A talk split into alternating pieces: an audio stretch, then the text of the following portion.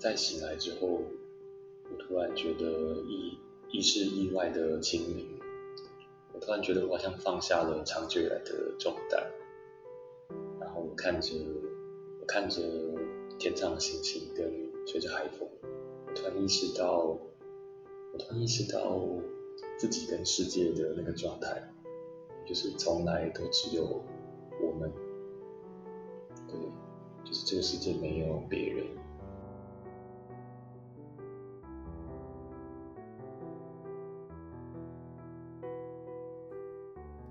你现在正在收听的是《露露不在家》。露露不在家是一个集结户外人和自由工作者的优质音频节目。这是一个要你踏出舒适圈、勇敢挑战自我的优质音频。你可以到 Spotify、Apple Podcasts 和 First Story 上找到我，也欢迎你们来 Instagram 上面和我聊天。今天呢，为大家邀请到的来宾是任明信。他是一位诗人，目前共出版了三本诗集和一本散文集。他曾经遭受情伤，陷入崩溃和失能的状态，也一度想了结自己的生命。对他来说，文学创作是灵感和潜意识的连结。写诗不是因为对文字娴熟，然后做出表现。他也不是文字的支配者。他觉得文字可以击中人，击中自己，是因为文字就是。自己的生活方式，也是你看待世界的方式。他说，要创作就得先认识自己。认识自己之后，你会发现，不写字也是一种创作。你可以好好的生活，你可以好好的和朋友说话，好好的吃一顿饭，那和创作的余味是通连的。会认识迷信的过程其实很有趣，是透过一位共同朋友的介绍。那位朋友当时正在修行催眠师的课程。那他说，当初触发他想要接触催眠的啊引荐人其实就是冥信。所以，因为朋友的关系，我很有幸的可以认识这位身兼文字工作者和催眠师双重身份的诗人任明信。那我们就话不多说，赶快进入今天的节目吧。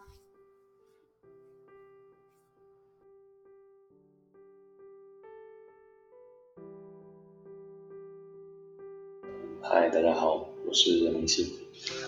我我现在身份是一个文字创作者，然后我本身有出版四本书，有三本是诗集，一本是散文。然后我今年有一个自己的工作计划，它会在不同的县市出村，然后我会分享文学，然后也会分享带大家玩桌游。然后这一周有可能会带大家做身体舞蹈或是夜游，这个计划也执行到一半，然后我们在我们在录音的过程也刚好人在南投住处。OK，那你说今年的话，就是会是以驻村的形式在台湾各地，目前有计划会在哪里吗？就是后半年九月之后，再会在南投，再到什么时候？九月在南投结束，然后下一个县市应该是花莲，然后之后之后应该还会有屏东跟台东，有机会的话我也想去外岛走走，如果有适合换气的地方。OK，我是看到明信你都会在就是你的脸书，对，所以如果听众对于刚刚呃你提到说桌游啊，然后跟身体引导有兴趣的话，其实都可以透过脸书去。报名这些活动，对不对？没错。对，好。那我还蛮好奇，就是你说你是玩说书人那一个桌游是吗？对。那呃，为什么你会选择那份那一个桌游当做呃你的一个就是材料？呃，我第一次玩说书人的时候，其实是研究所的时候，然后当时我们有一个喜欢玩桌游的学长来带领我们。当时在玩的时候。对这个桌游的直觉就就很好，因为他跟不同的朋友在玩的时候，会因为引导的方式不同，设定的主题不同，它有非常非常多元的玩法，所以即便是同样的一组卡牌，你在不同的时间地点跟不同的人，他每一次都会有不同的故事的状态。啊，我当时觉得这个形式很好，但我隐隐约约觉得它好像可以再多做一点什么，好像可以叩问我们心里更深的东西。然后这件事情到今年我学完催眠之后，嗯，我算是有一点厘清。我想，我觉得这个游戏、这个桌游它可以探索的东西是什么，所以也才把工作坊的形式想得更完整、更明确，然后也才启程这样子。OK，听起来超级有趣的。所以它并不只是单纯的玩游戏，就是玩的过程中你会引导我们说我们对于事情的看法吗？嗯。可以这么说没有错，它就像我们在做心理测验的时候，你也会知道那是一个游戏，但即便是游戏，你还是会认真。但你在那个认真跟不会那么当真之中的那个若即若离的距离里，其实不自觉的会过度自己最直接、最真实的感受。嗯，所以。那个就是算是也是一个发现自己的过程，这样子。嗯，对，算是一个更认识自己的可能，这样子。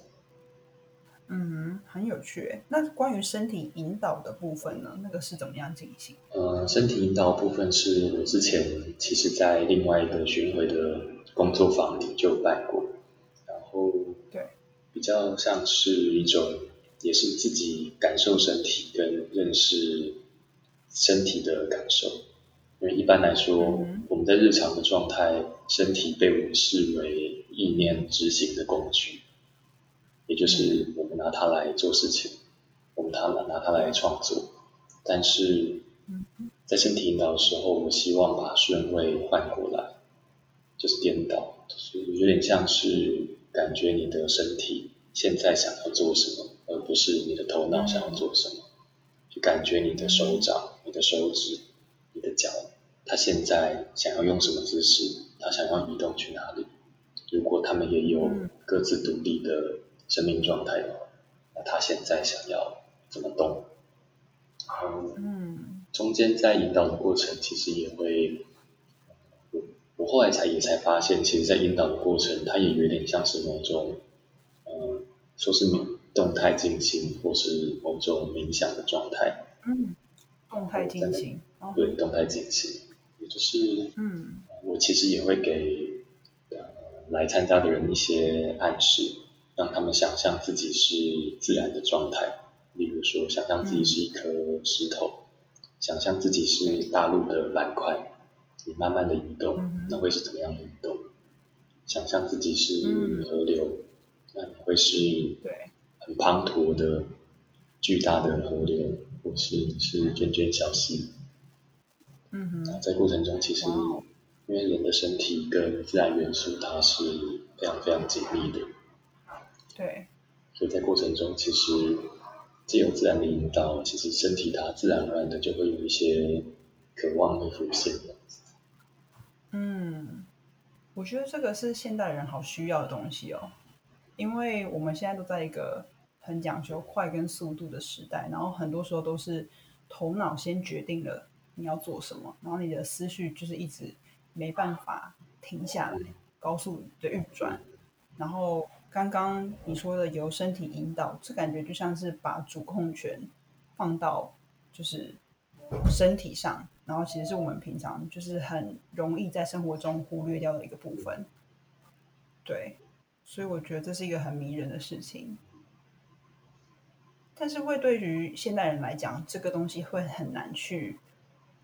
嗯，怎么说？意会跟感受嘛，放你在执行的过程中。嗯，主要是我觉得大家对于名词跟标签还是会有一些刻板印象，像是像是我办这个活动，我说是身体引导，大家可能就会想是要引导什么。然后如果说是自由舞动或是动态进行，其实大家好像会有一个距离，所以。舞动还是会想到说，那可是我不会跳舞，我可能是智障。然后动态进行进行是什么？就是我好像也没有冥想或其他身心灵的相关的经验。但，嗯，其实，在引导的开始，就是只要有了来的人通常都是突破了这些心理的关，他们才会来。来之后，在一开始其实也会跟大家说，我们不是来跳舞给谁看的，我们不是在表演。然后，嗯，我不会，我没有办法教你你已经会的事情，也就是跳舞。对。因为没有人不会跳舞，你不可能不会跳舞。对。因为跳舞就是呼吸啊，它就是身体的呼吸。对，我就觉得还蛮呼应到我周末啊，上周末刚去新竹山上参加一个户外的音乐季，然后呃，刚好第一天就是下午开始就开始下大雨，可是那个音乐季没有不会因为下雨关系就延期啊或取消什么的，所以音乐还是继续放，所以大家都准备了雨具，就是雨衣啊或是雨伞等等的，所以大家的那个 vibe 还是很狂，有一些人他们甚至就是穿着雨衣，或者就不穿。就直接穿就是衣服，随便让它湿，让它淋，然后在泥巴中，就下面都已经变烂泥，然后就把鞋子脱掉，然后就一直跳，一直跳，一直跳，你就觉得哇，那个画面其实很美。然后它的舞台也会放那种就是有像干冰啊的效果，就是你想想那个画面，就是他也没有在在乎说他跳的好不好看，或者是就是有没有人在看，他就只是享受那个音乐那个当下的感觉，对。就觉得哇，是一件还蛮解放的事情。嗯嗯，是的。那诶，我想要下面的话就是问明信说，你曾经在访谈中说过，嗯，你目前有三本诗集嘛？就是呃，你没有更好的命运，然后光天化日跟雪这样子。那每一本诗集，我相信对你来讲都有不同的嗯生命故事在背后与意义，然后。不知道你能不能跟我们聊聊这三本诗集背后的故事，还有最后的话，就是你说你一生中只会出四本诗集，对，我不知道这个四本是 就是呃为什么这么确定？对，那如果第四本真的呃就是最后一本的话，你觉得它的诞生会是在什么时候？这样？嗯，我先说出诗集背后的状态。好，第一本诗集其实距离现在已经六年了。然后其实当时你没有更好的命运，它是我研究所毕业的作品集的名字。哦，OK。因为我当时研究所念的就是东华的创作英美所。嗯。那个时候毕业，其实你需要交出一本自己的呃一个完整概念的，你不用出版，但你必须要有一个概念完整的书籍这样子。我当时就是我在摸索过程中，其实也直觉对诗比较有感觉，所以我确实后来就是在累积毕业作品。在累积毕业作品的时候，我就是选择了以诗集的形式。然后我当时写完毕业作品的时候，嗯，我其实隐隐约约有觉得，好，嗯，我找到了某一个生命的核心，但我也觉得我还少了一点什么。然后，嗯。呃到后来我毕业出了社会之后，呃，我第一本诗集有四集，它，有四个段落，然后最后一个部分其实就是我在出社会之后才完成的，然后完成了之后，我也我也在六年前就是顺利的，算是顺利的出版它，我跟黑眼睛一个很小的独立出版社合作，嗯嗯。呃，所以你没有更好的定义，就是就是刚开始嘛，就是开始与诞生这样子是第一个作品。嗯，对。嗯，当时我过去自己对于文学的状态比较像是自学跟杂学的状态，但是研究所那三年，嗯，我去到了东华，然后对。对，在教授他们的熏陶还有学长姐的影响下，其实那三年对我的影响非常非常大。然后我也在那个时候才比较建立起自己对于创作的，不管是创作观、创作论也好，或者是对诗的诗学或美学，其实也是在那个时候建构起来的。嗯，了解。所以啊，就像你可能在访谈里看到的，我用佛教的呃佛教的一个劫难叫做神珠坏口来讲。对。我觉得我自己诗集的，不管是文学或是跟诗的关系。你没有刚好命运就算是成，就是我叩问的第一个生命的核心是命运，对，命运是什么？我们的意志又是什么？然后，嗯我在第一本诗集里试图跟这些东西对话。嗯哼，了解。嗯，第二本是光天化日，它它其实在它在我完成第一本诗集了之后，呃，我在完成第一本诗集的时候，其实也刚好是我经历呃比较严重的失恋的那个时期，嗯。然后我在崩溃、失能跟呃在生活跟嗯自己呃在生活失衡的那个状态下，其实也意外的进入了某一种创作的高峰期。然后我其实不到一年的时间就完成了《光天化日》，OK，然后《光天化日》用成住坏空，它是住，也就是对，那时候对世界的，我对世界的，不管说是叩问，或是甚至是某种责难，我认为世界该是如此的那个某种意念、某种执念，在第二本世纪里到达了某种高峰，这样子。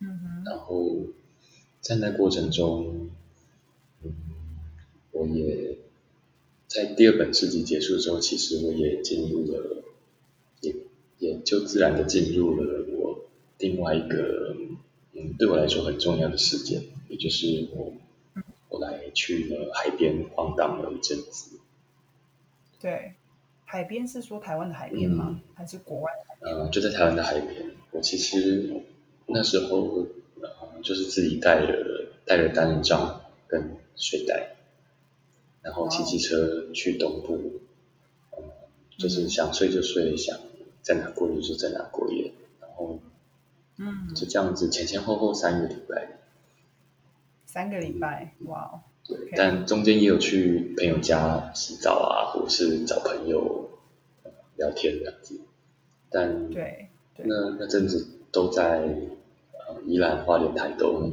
的海岸海岸线上晃荡这样子，对。然后也是在那个时候遇到了一个影响我很大很大的神秘经验，然后那是在海边的时候，某一个自己非常非常渴望死亡的时候，嗯。然后也是那个经验，因为那个经验也整合了我，呃，在光天化日之前，我对于生命的理解，然后我得到了一个我从来没有想过的结论，然后它意外的促成了我，我写出散文集的契机。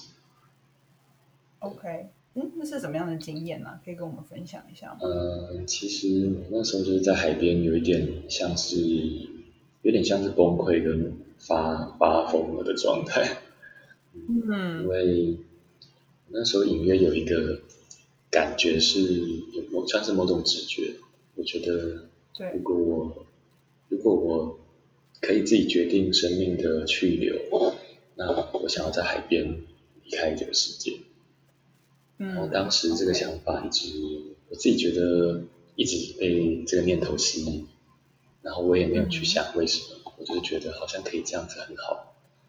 然后在我去海边的时候，我也隐隐然隐隐然在等待那个时机，然嗯后就到了某一个晚上，然后我嗯。感觉海的那个状态跟我自己的状态好像是时候了，但就在那个时候，我发现我在颤抖，嗯。然后那个颤抖跟我内部的，说是那个看不见的线突然的断裂的那个状态，对，然后我开始就崩溃了，我突然开始唱歌，就是开始乱、乱，开始大吼大叫，然后我开始跳舞，对，因为我呃我在的那个地方其实是完全没有人，而且你出了什么事应该也不会被发现的一个一个很奇怪的三角地带这样子，所以我那时候知道，呃我知道如果我真的准备好，我只要走下去眼前这一片黑暗的海，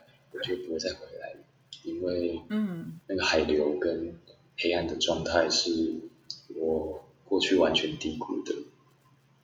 对。但你在那个时候，我发现了，我发现自己身体非常的呃非常的害怕，然后我也在那个时候才发现，其实自己不想死，对，只是我没有办法用自在开心的方式继续活下去。我被过去，我被过去的虚无，我被呃一直以来。一呃，一直以来我理无法理清的关于生命的无意义，关于孤独、关于死亡的那些议题，我我我没有办法找到解答。我一直想要找到终极的可以回答这些事物的方式。对，嗯。但也就在那一刻，我发现我没有办法，我我找不到答案，而且我也那个问题远超过我的所能，也远超过我的认知。对。所以我。也就在崩溃那个时候，我开始唱歌跳舞。我没有，我发现语言已经没有办法回答了。但就在那个完全想要把自己扔出去、想要把自己抛进的状态，我昏过去了。在最后，嗯，然后那个完全耗竭的状态，在醒来之后，我突然觉得意意识意外的清明。我突然觉得我好像放下了长久以来的重担。然后我看着，我看着天上的星星跟吹着海风，我突然意识到，我突然意识到自己跟世界的那个状态，就是从来都只有我们，就是从来都只有我们，就是这个世界没有别人。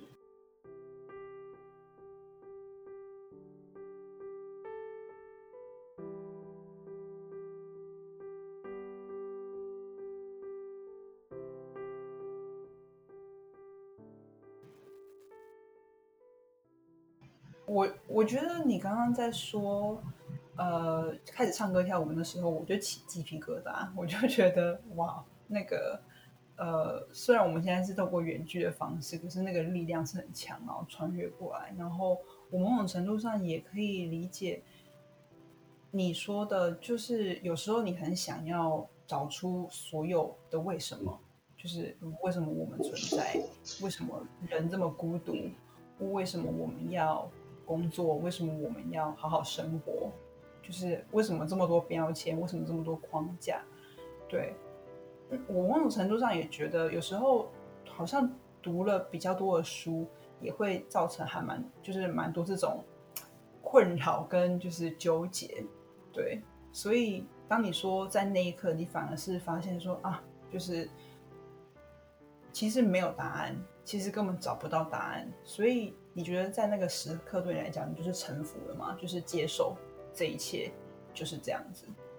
嗯，就是刚用的字，其实我觉得就是我当下认知最最准确的字，就是臣服。臣服，就是不管是命运，或者是神，或是宇宙，我突然意识到，他们可能本质是同一件事情，那个终极的存在。那。这个东西不管它是，不管我们用什么名字去框限它或定义它，其实它都还是大我们非常非常的多，它还是完全超越我们的认知。那呃，既既然它大我们这么多，呃，几乎无法企及，那意识到这个部分的时候，我好像突然可以释怀了。我知道我没有办法，我知道我不用再，我不用再去执着。好像突然意意识到自己就是，可能我一直以来只是河面的一一片落叶，但我一直想要改变河的方向。对。然后。对，我觉得我们人就是会这样。对，好像也蛮呼应到我想要分享说，我之前去尼泊尔践行啊，然后有一天早上，因为我去八天，然后自己去，那时候就是在一月很冷很冷的时候。有一天早上，我们就开始，就是我跟小狗就开始走路，然后走走，我就看到，就是我就被喜马拉雅山环绕，然后当下我就哭了，然后小宝就想说：“露露还好吗？” 我说：“我怎么了？不舒服吗？”我说：“没有，就是觉得很感动。”当下就是一个，我觉得也是臣服哎，就是你就发现哇，这个山、这个景、这个自然比你大太多太多，然后你就突然意识到自己很渺小，然后意识到说其实。其实万物存在运行都有他们自己的道理，然后很多时候你会很想要就是都就是 figure out，可是很没有办法，你就是你就发现哎，其实是有一个力量在那里是高于你我之上，然后它其实都是在好好的照看着我们，或是都在好好的去嗯，就是在我们之中，所以其实很多时候其实要练习就是只有就放下，然后去感受。当下那个 moment，那个算是也是我的那个那种有点 click moment 的感觉，对。所以那时候，呃，所以明信你就是在经历过那一晚之后，就是对于人生有个突然有个比较不同的认识的这样子看事情的角度啊等等的都不一样，所以之后就是回到都市生活了嘛，就结束了海边生活。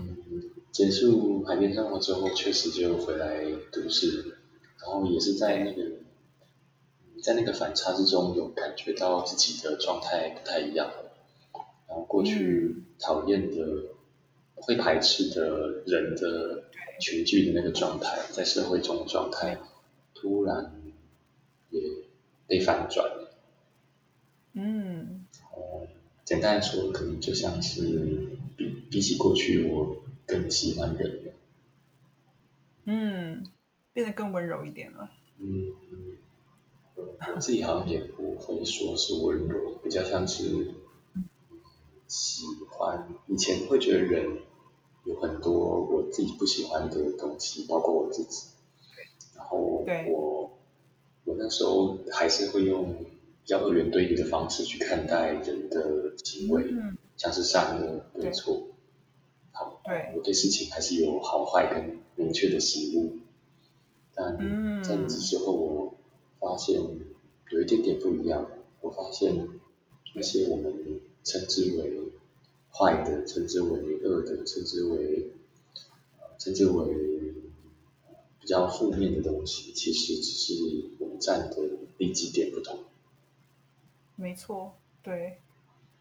我觉得这个超有趣的，因为我最近也有很深的感悟，但是这个有点就是就会。有点扯到就太久，太太多了，对，所以，嗯，那关于第三本的那个雪啊，那时候呃是说是你生命中的坏，表达了呃象征的转化和衰亡，可以跟我们说，就是分享一下就是雪诞生的故事吗？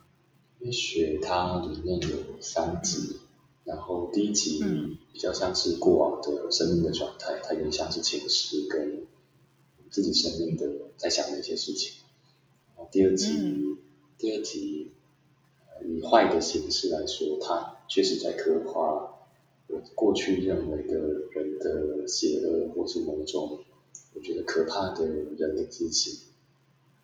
对。但我在写那些的时候，我以一个比较冷的、比较中立的状态去看待。然后最后一集是最接近我后来的生命的体验的状态，也就是。我觉得生活，生活里有很多非常非常丰富、非常甚至是非常浩瀚的东西，藏在我们的食物、我们的日常、我们对做的一些非常轻松的小事之中。然后我把那个东西，我过去好像不曾这样子去看待过他们，不曾那样子去凝望过他们。然后就在这个时候，我。我意外的进入那个状态，然后那个坏有点像是我过去的执念的崩坏，过去建构的自己的异构的状状态的转转换这样子。嗯，我觉得很美诶，就是感觉看你的作品，我没有就是还没就是把它全部看过一遍，但是觉得就是看你的作品，一定就是感受你生命的变化，因为就是你的生活，你的生命就是。呃，创作的养分，所以感觉看作品同时，就是真的是可以随着作者的呃，就是人生经验，然后感觉到那个起伏，是一件很迷人的事情。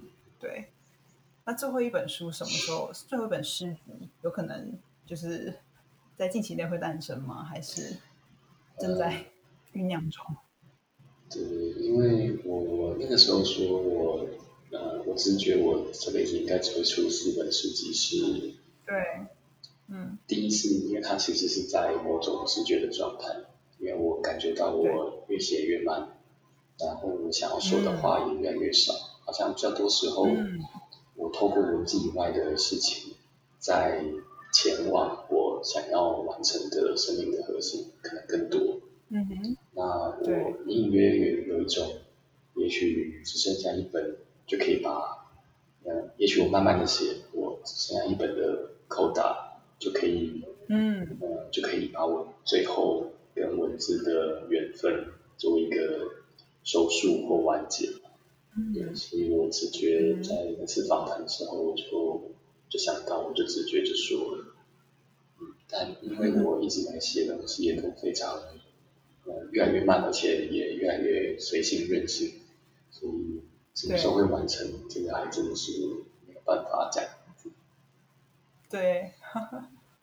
我觉得创作是一个很奇妙的过程诶，所以我刚感觉到你是说，嗯，也许文字之前是你的一个主要呃，什么说抒发你能量的一个渠道，可是现在也许你发现了别种方式，也许是你刚刚说的透过桌游啊、身体引导或者是催眠这样子的一个方式，对，所以我觉得很有趣。那你之前在写作的时候也蛮好奇，如果你没有灵感的时候。你会做什么？还是你会放任他不管？还是你会就是刻意要嗯做一些模式，然后让你可以进入一个写作的状态？嗯，呃，我觉得在讲这个问题之前，可能要先确认一下我们在说的那个灵感是什么。因为我直接想到没有灵感的时候，呃，我想不到对没有灵感的时候那是什么时候？因为。例如说，假设你想要，你在讲灵感比较多，可能是某种创作状态。然后，假设以我是文字工作者，我可能我的灵感就是写作本身。但，嗯，如果以写作本身的话，如果我现在没有东西想要写，我就不会写，我就去做其他事情，或是我就去过生活。但我刚说我不知道什么是没有灵感的时候，是因为对我来说，做其他事情它也是一种灵感，只是跟写作可能没有直接的关系。嗯，比如说你很想要吃早餐的时候，你去吃早餐。嗯嗯，怎么选择这个早餐？嗯，吃了什么？跟你怎么吃它？对我来说，它也可以是一种创作。哦，OK，我我其实比较想要好奇的是，就是没有写写字的那个灵感的时候，你会怎么做？对，嗯，对啊，其实没有想要写的时候，我就不会写，对，就放下它。嗯，对，就比起说放下它，更像是我从一开始可能就没有把它停止，我没有觉得我一定要写，我也没有要。一部分是因为我现实中我没有，我没有，呃，我没有具体的压力，必须要让我去做这件事情。嗯。然后二来是，我也不觉得我一定要有固定的产出。对。没有觉得我要跟谁交代。对。所以我在我在生活里，我可能会做很多有的没的事情，不一定是创作。但那些事情反而意外的会给我灵感。嗯嗯，那我也蛮好奇，就是明信你自己有没有最欣赏的作家？就是你会，比如说你有一个很欣赏的作家，然后他也许有很固定的创作模式，那你会不会曾经在自己的过程中想说，哎，那我是不是也可以模仿别人的方式，或者是曾经实验过不同的？对我还蛮好奇的。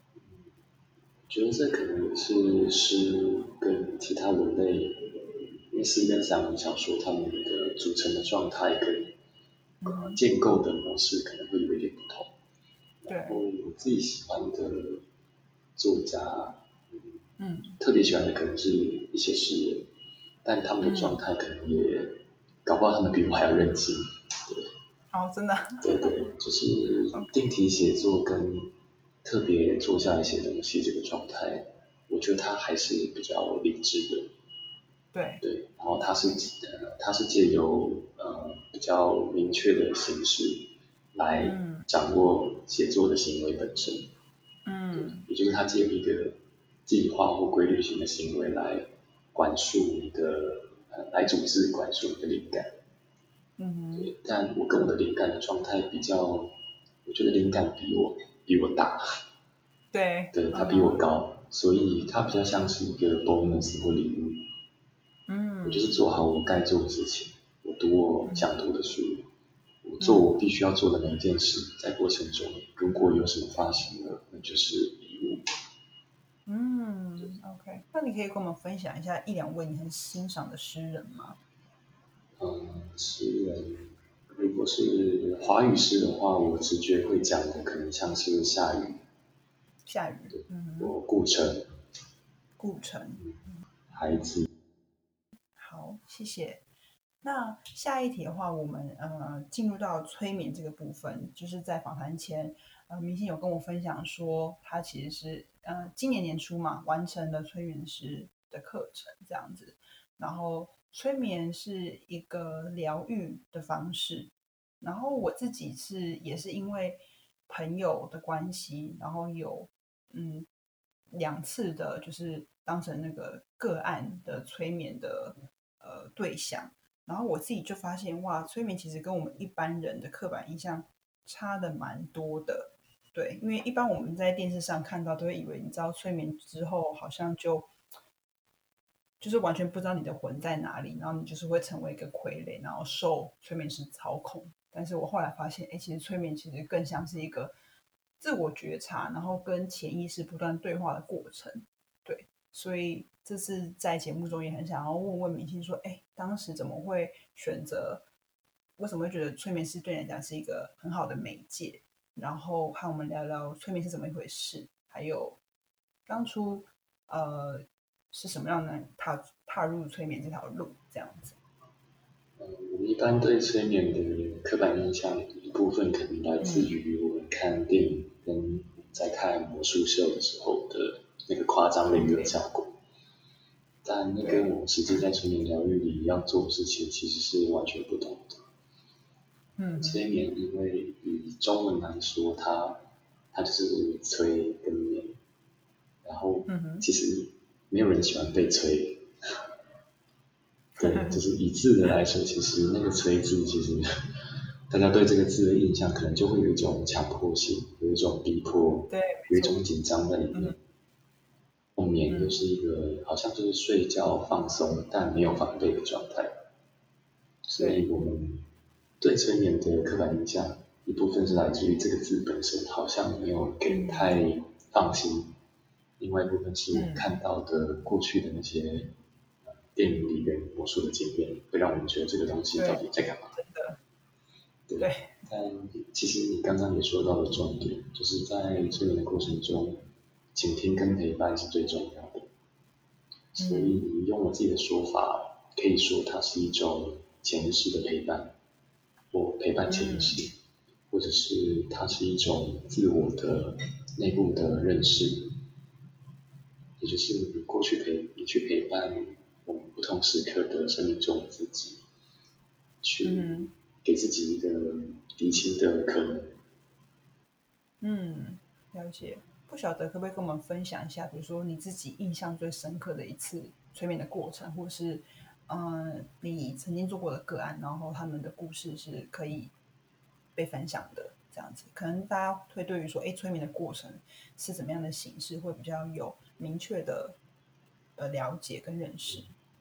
我之前在呃在部落格跟脸书上，我有分享过两篇文章，然后它分别呃分别是我两个朋友的故事，然后其实也是那两个小故事，嗯，他们算是影响我，让我最让我起心动念想要学催眠的最大最大的嗯驱力吧，对，然嗯。后一个一个故事是我呃，一个是我身边的朋友，他他之前曾经去，嗯，他试过自杀，然后嗯。他其实很清楚知道自己问题的症结，比如说他想换工作，但他就是觉得他找不到更好的工作，尽管我们觉得他履历不错，然后他其实也很有能力，然后他也想过去认识新的伴侣，他单身了很久，但他不知道为什么一直觉得他，嗯，他对自己没有自信，他觉得他不会认识适合的人。他也曾经有过，也交往过一个很久的伴侣，但他们后来分开了。嗯哼。他其实知道他自己需要什么，但是他就是做不到。然后他那个时候去试过了智商，但效果没有很好。然后后来他心一狠，就去，他想说，他说他不然就试试看做催眠。嗯。那时候当时也觉得很好奇，因为你身边没有朋友有真正接触过的经验。然后在他后来学完催，呃，他做完催眠之后，我们有一阵子没见。但我们后来在见面的时候，我们是在某次学，呃，在身体引导的场合，他来参加。哦。然后那时候看到他的状态，我觉得他以前柔软而且自在很多，所以我就好奇问了他后来去做催眠的时候发生了什么事。然后他的经验很有趣是。对他来讲，他的那个突破性的，像是顿悟的那个状态，是发生在真的进入催眠之前。之前，也就是他在约催眠那一次，呃，一开始他们催眠会有前置会谈，也就是稍微聊聊你的问题，然后你想要，你对催眠有什么期待，或你想要有什么样的结果这样子。然后在聊的过程中，他有更理清自己的状态。但是在开始之前，催眠师带领他做了一个催眠的深度测验。然后深度测验是拿来催眠是用来判断呃这个个案他容不容易被语言影响，他容不容易接受暗示的一个前置的小小的测验。嗯。很有趣就是我朋友在测验之中，他的他算是被呃震惊到了。也就是催眠师他给他用的第一个测验是，让他想要他两手十指交扣在一起，然后他给他下的暗示是，请他想象他的双手像铁熔铸在一起，然后他揉得非常的紧，他很想分开但分不开，然后他给他下了暗示之后，再回到表意识，然后请他睁开眼睛，然后在那一刻他发现。他是清醒的，看着自己的手，但完全打不开。然后他觉得，他就太不可思议了。然后他们前前后后做了三个，呃，这种形式，有一点权威式的测试。然后，例如说，他另外一个是让他抬拿不起桌上的杯子，然后我朋友也拿不起来，然后他也觉得怎么可能？明明他非常的清楚，而且他绝对可以拿得起来，他可以，他是可以做到才对，但他却真的做不到。对，对。也就在那个时候，他突然意识到，那一直以来他觉得他自己没有办法认识人，没有办法换工作，没有办法突破的生活，是谁在告诉他的？就是是谁在跟他讲你做不到？他意识到的就是他自己。就是一直以来没有人没有人他其实他其实可以做任何事，其实他是无限的，而且他拥有选择跟决定的权利。哦。然后在那一刻，他才突然意识到，一直以来，他他他好像才解除了一直以来的自我催眠。对，因为他自己就在就是见证了这个东西，这样子当下。也就是语言是有力量的。然后他也才意意识到。催眠师才跟他说，就是他确实是非常容易被语言影响的类型。是哎。对。对。因为他在那些暗示之中，他被影响的非常严重。然后在那个测试结束之后，后来在做催眠也就非常的顺利。然后，在后来朋友跟我们讲这个故事的时候，我们也我我们几个呃比较熟的朋友也很开心，因为好像也解除了我们。某一种内内部的机制。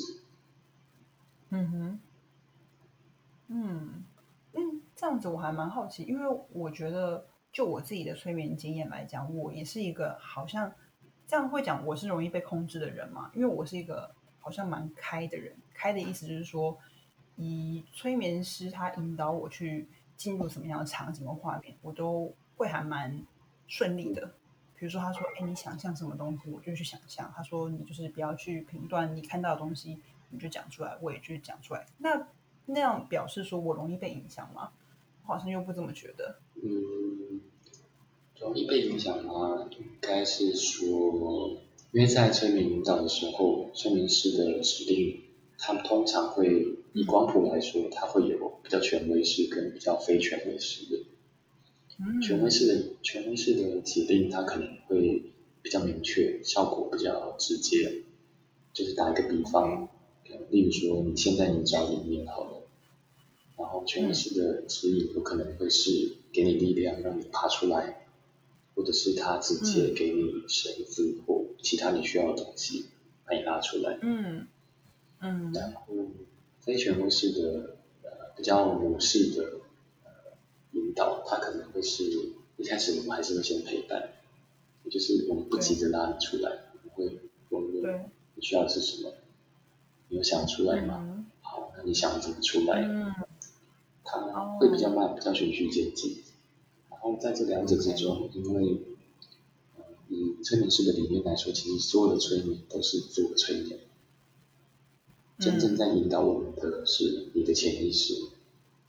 对，所以他在显现显现画面给你看也好，或者是展现一个风景让你去前往也好，他其实都是在为了我们，他都是在引导我们，试着用他的方式在提醒或者祝福我们。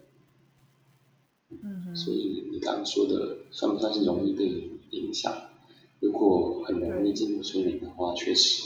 代表你可能也容易接受语言的暗示，但它会是双向的，它会有好有坏，好的也就会是，所以你一旦告诉自己一些信念，你一旦对。你一旦在自我对话的过程中，跟过去的自己相互的陪伴跟指认，那个力量就会非常大。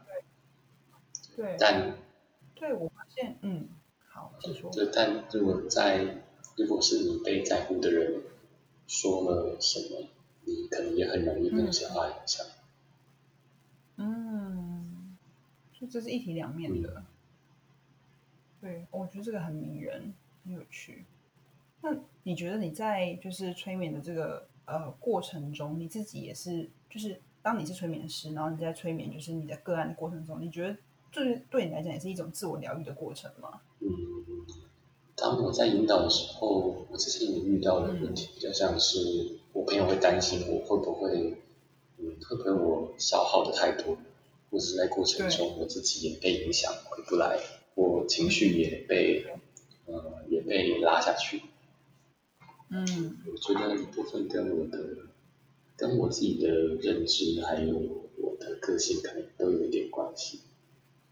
就是我，我不觉得，我觉得在过程中，因为主要的力量都来自于对方的潜意识，所以我很清楚的知道，我我知道我的角色，我是一个催化剂，我是一个陪伴者，所以如果在这个当下，在这个当下，他需要什么，其实他需要什么，他的问题的症结，其实他自己是最知道的。我所要做的只是提醒他，告诉他满卷鸟里他可以走过去，提醒他他可能漏掉的事物。所以在那过程中，我自己一来是我不会有太大的得失，然后我也不会把对方的问题当成是自己的问题，对，我不会把它吞下去。但也确实在那样子陪伴的过程中，有时候确实。对方的痛苦或创伤会连接到我个人的生命经验，然后在那种情况也确实比较容易有共感，但我自己会，我觉得有共感它不是一件坏事，嗯，因为我也会有想哭的时候，但我也接受了，没错，那个就是因为我们会想哭，它不一定是悲伤，它比较多可能是在那个当下感动我们的。有一些什么感动了我们。对对。所以我也自然的接受这个状态。所以在过程中，我们比较像是，我们一起去承接一些什么，然后在结束之后，把把他们放到他们该呃能够安住的地方，去收纳他们，然后可以放下多少就放下多少。嗯，我觉得这是一件很迷人的事情，所以，嗯，明信你应该就是都。一直有在做催眠引导的这件事，所以如果大家听众有兴趣的话，也是可以透过脸书吗？脸书可以联系到你。脸书是比较直接的方式，确实可以直接联系我。嗯，好，了解。那最后的最后啊，想要问你说，不晓得写作对和催眠对你来说是怎样怎么样的关系？因为一个是比较像是在你生命前期有一个蛮重要的角色，但是催眠可能。在未来可能会是一个，就是你能量的主要的，嗯的一个的一个渠道，所以他们两个之间对你来讲是怎么样的关系？我也是蛮好奇的。我觉得创作的的时候，我自己跟敏感的状态，就像我前面说的，我觉得它比我大，所以我比较像是一个容器，我所能做的只是把自己整理好、准备好。然后当那个巨大的雷电或是暴雨或是那个自然状态发生的时候，我就去记住它们，然后再用自己的方式把它们留下来。然后，嗯，如果是以这个说法的话，其实，在催眠状态下，我的我的情况也是这样子。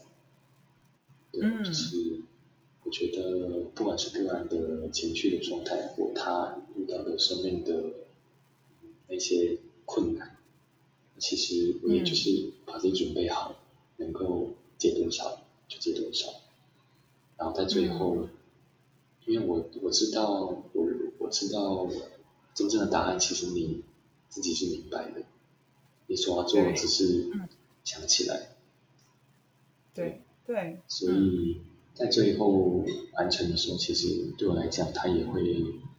他也会，那个疗愈其实是双向的，我好像也因此见证了一个旅旅程，就像我读到了一部非常精彩的小说，或是一个寓言故事。